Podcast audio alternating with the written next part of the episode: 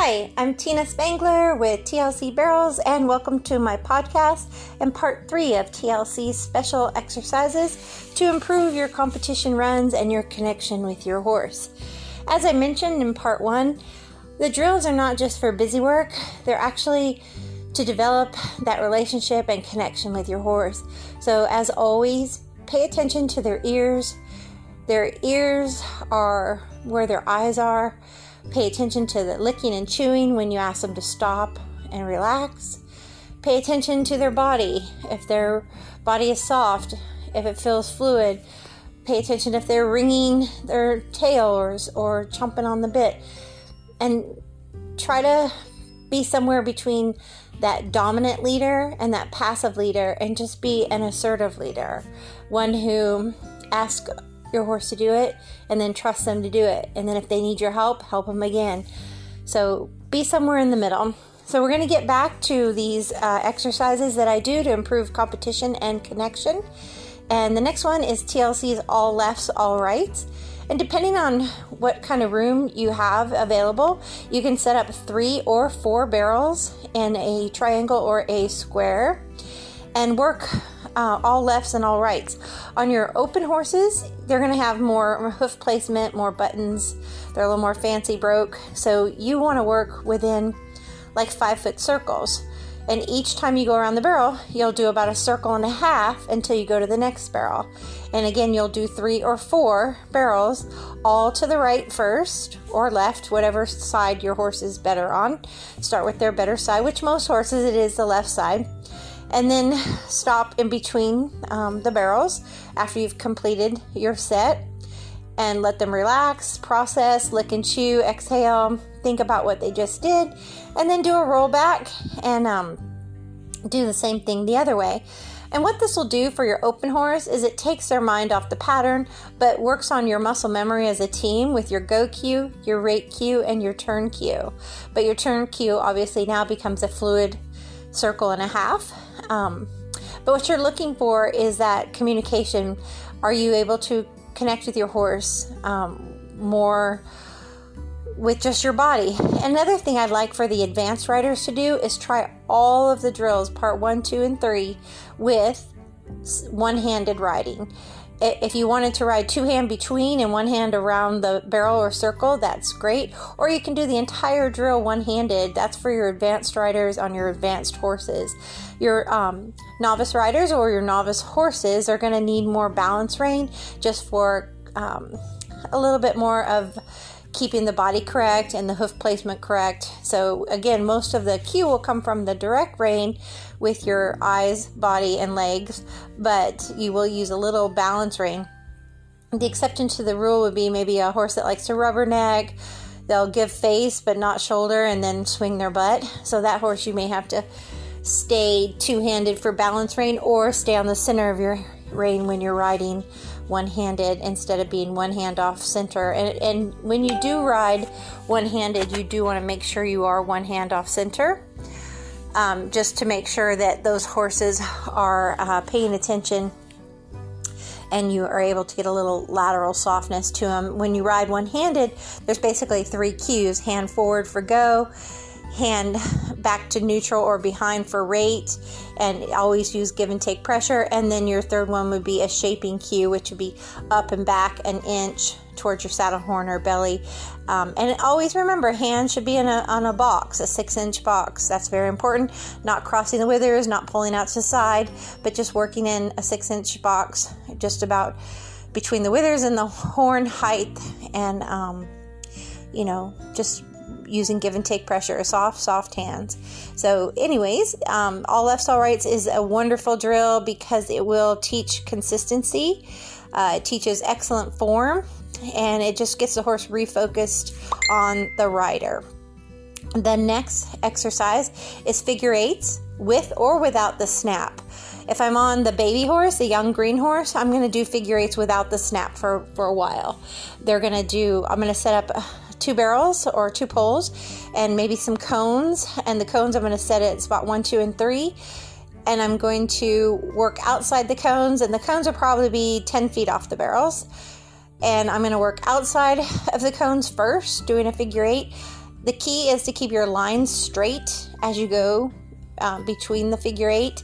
So when you get, let's say we're doing our left part of our figure eight, I'm going to start to sit before I get to the corner for the round part of the figure eight, put a little weight in my outside stirrup and start softening with my inside hand and leg, looking at spot 2, the backside softening laterally, and spot 3, the exit softening laterally.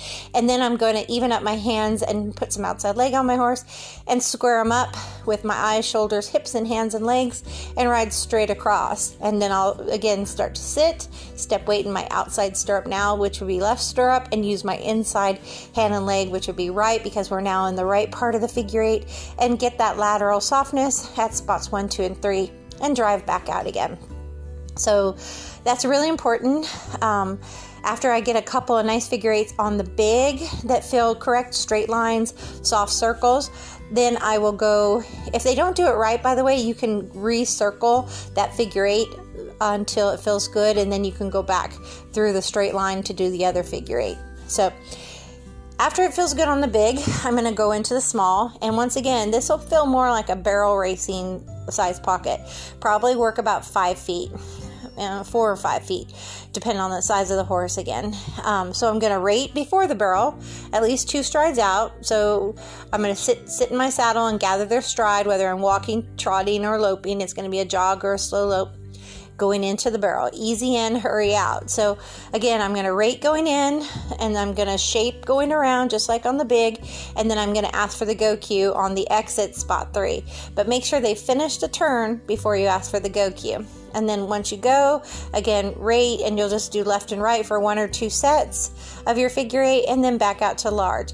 The nice thing with the going back to the large, and you start adding lope, you can do simple transitions, and this is awesome for the young horse to learn leads, and for the open horse to relax and wait on you, and just break to a trot in the center of the figure eight and set up for left lead departure. Go around for a nice soft lateral left, and then break to a trot in the center and ask for right lead departure.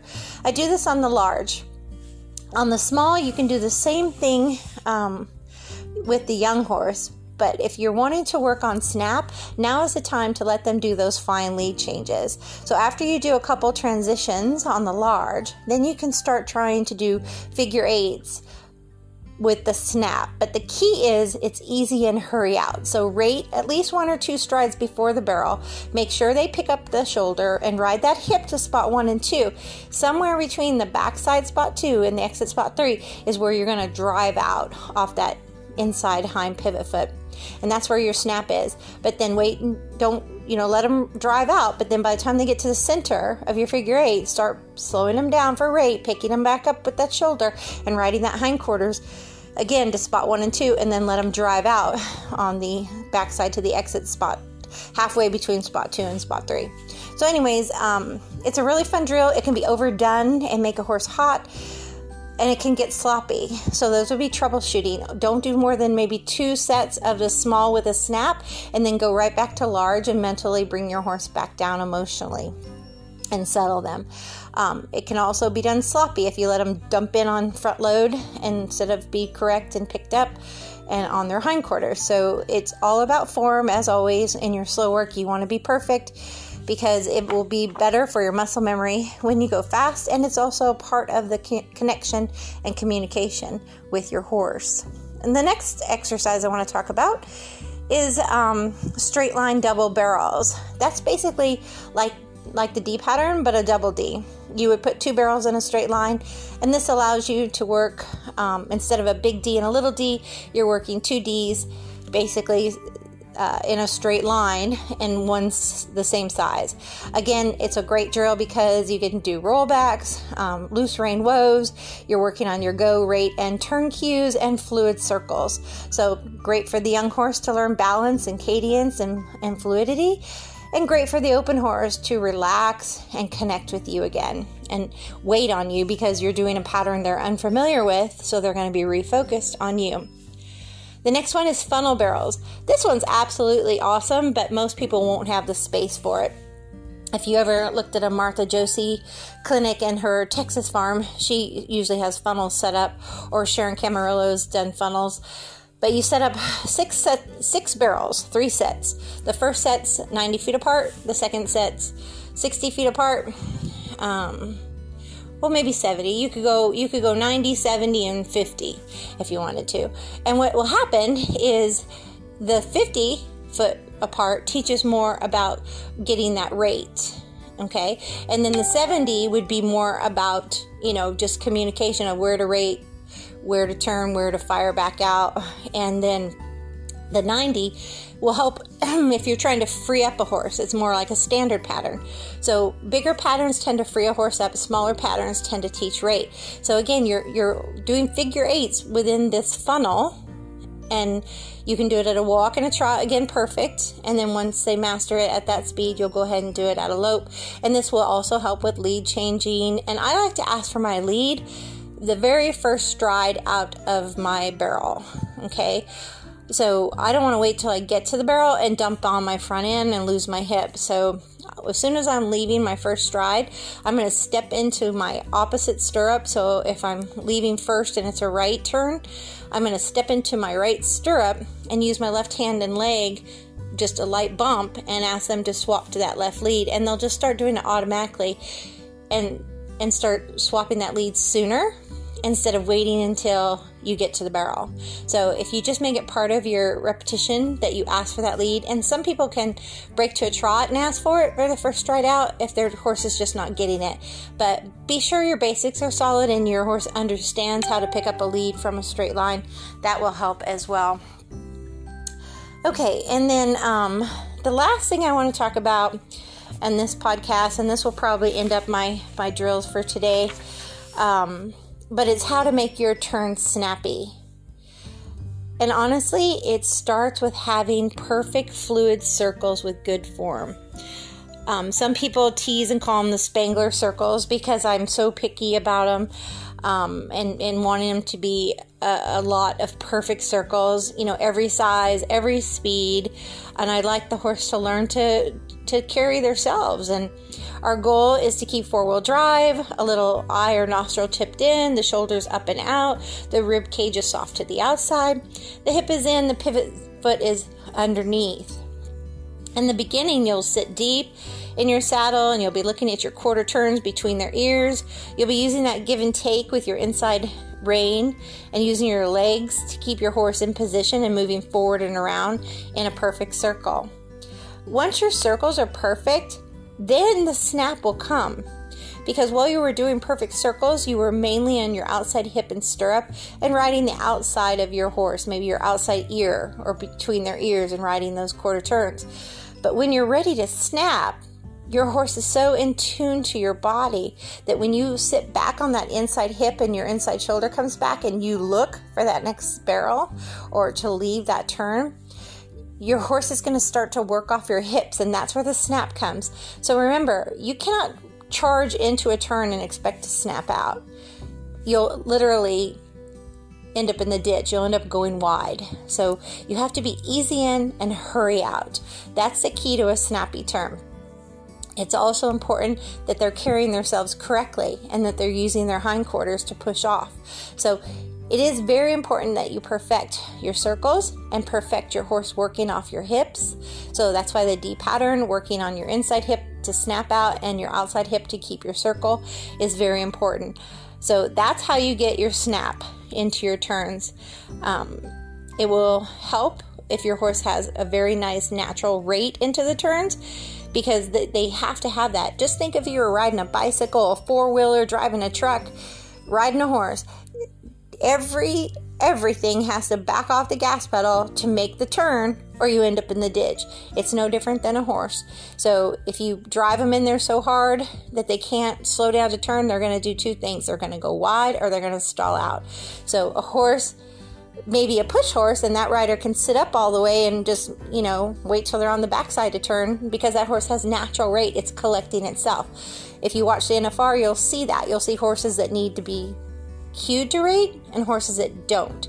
They rate themselves. So again, it just depends on the style of horse you're on, but you are definitely going to get your snap by being easy in, hurry out, and your horse knowing good form.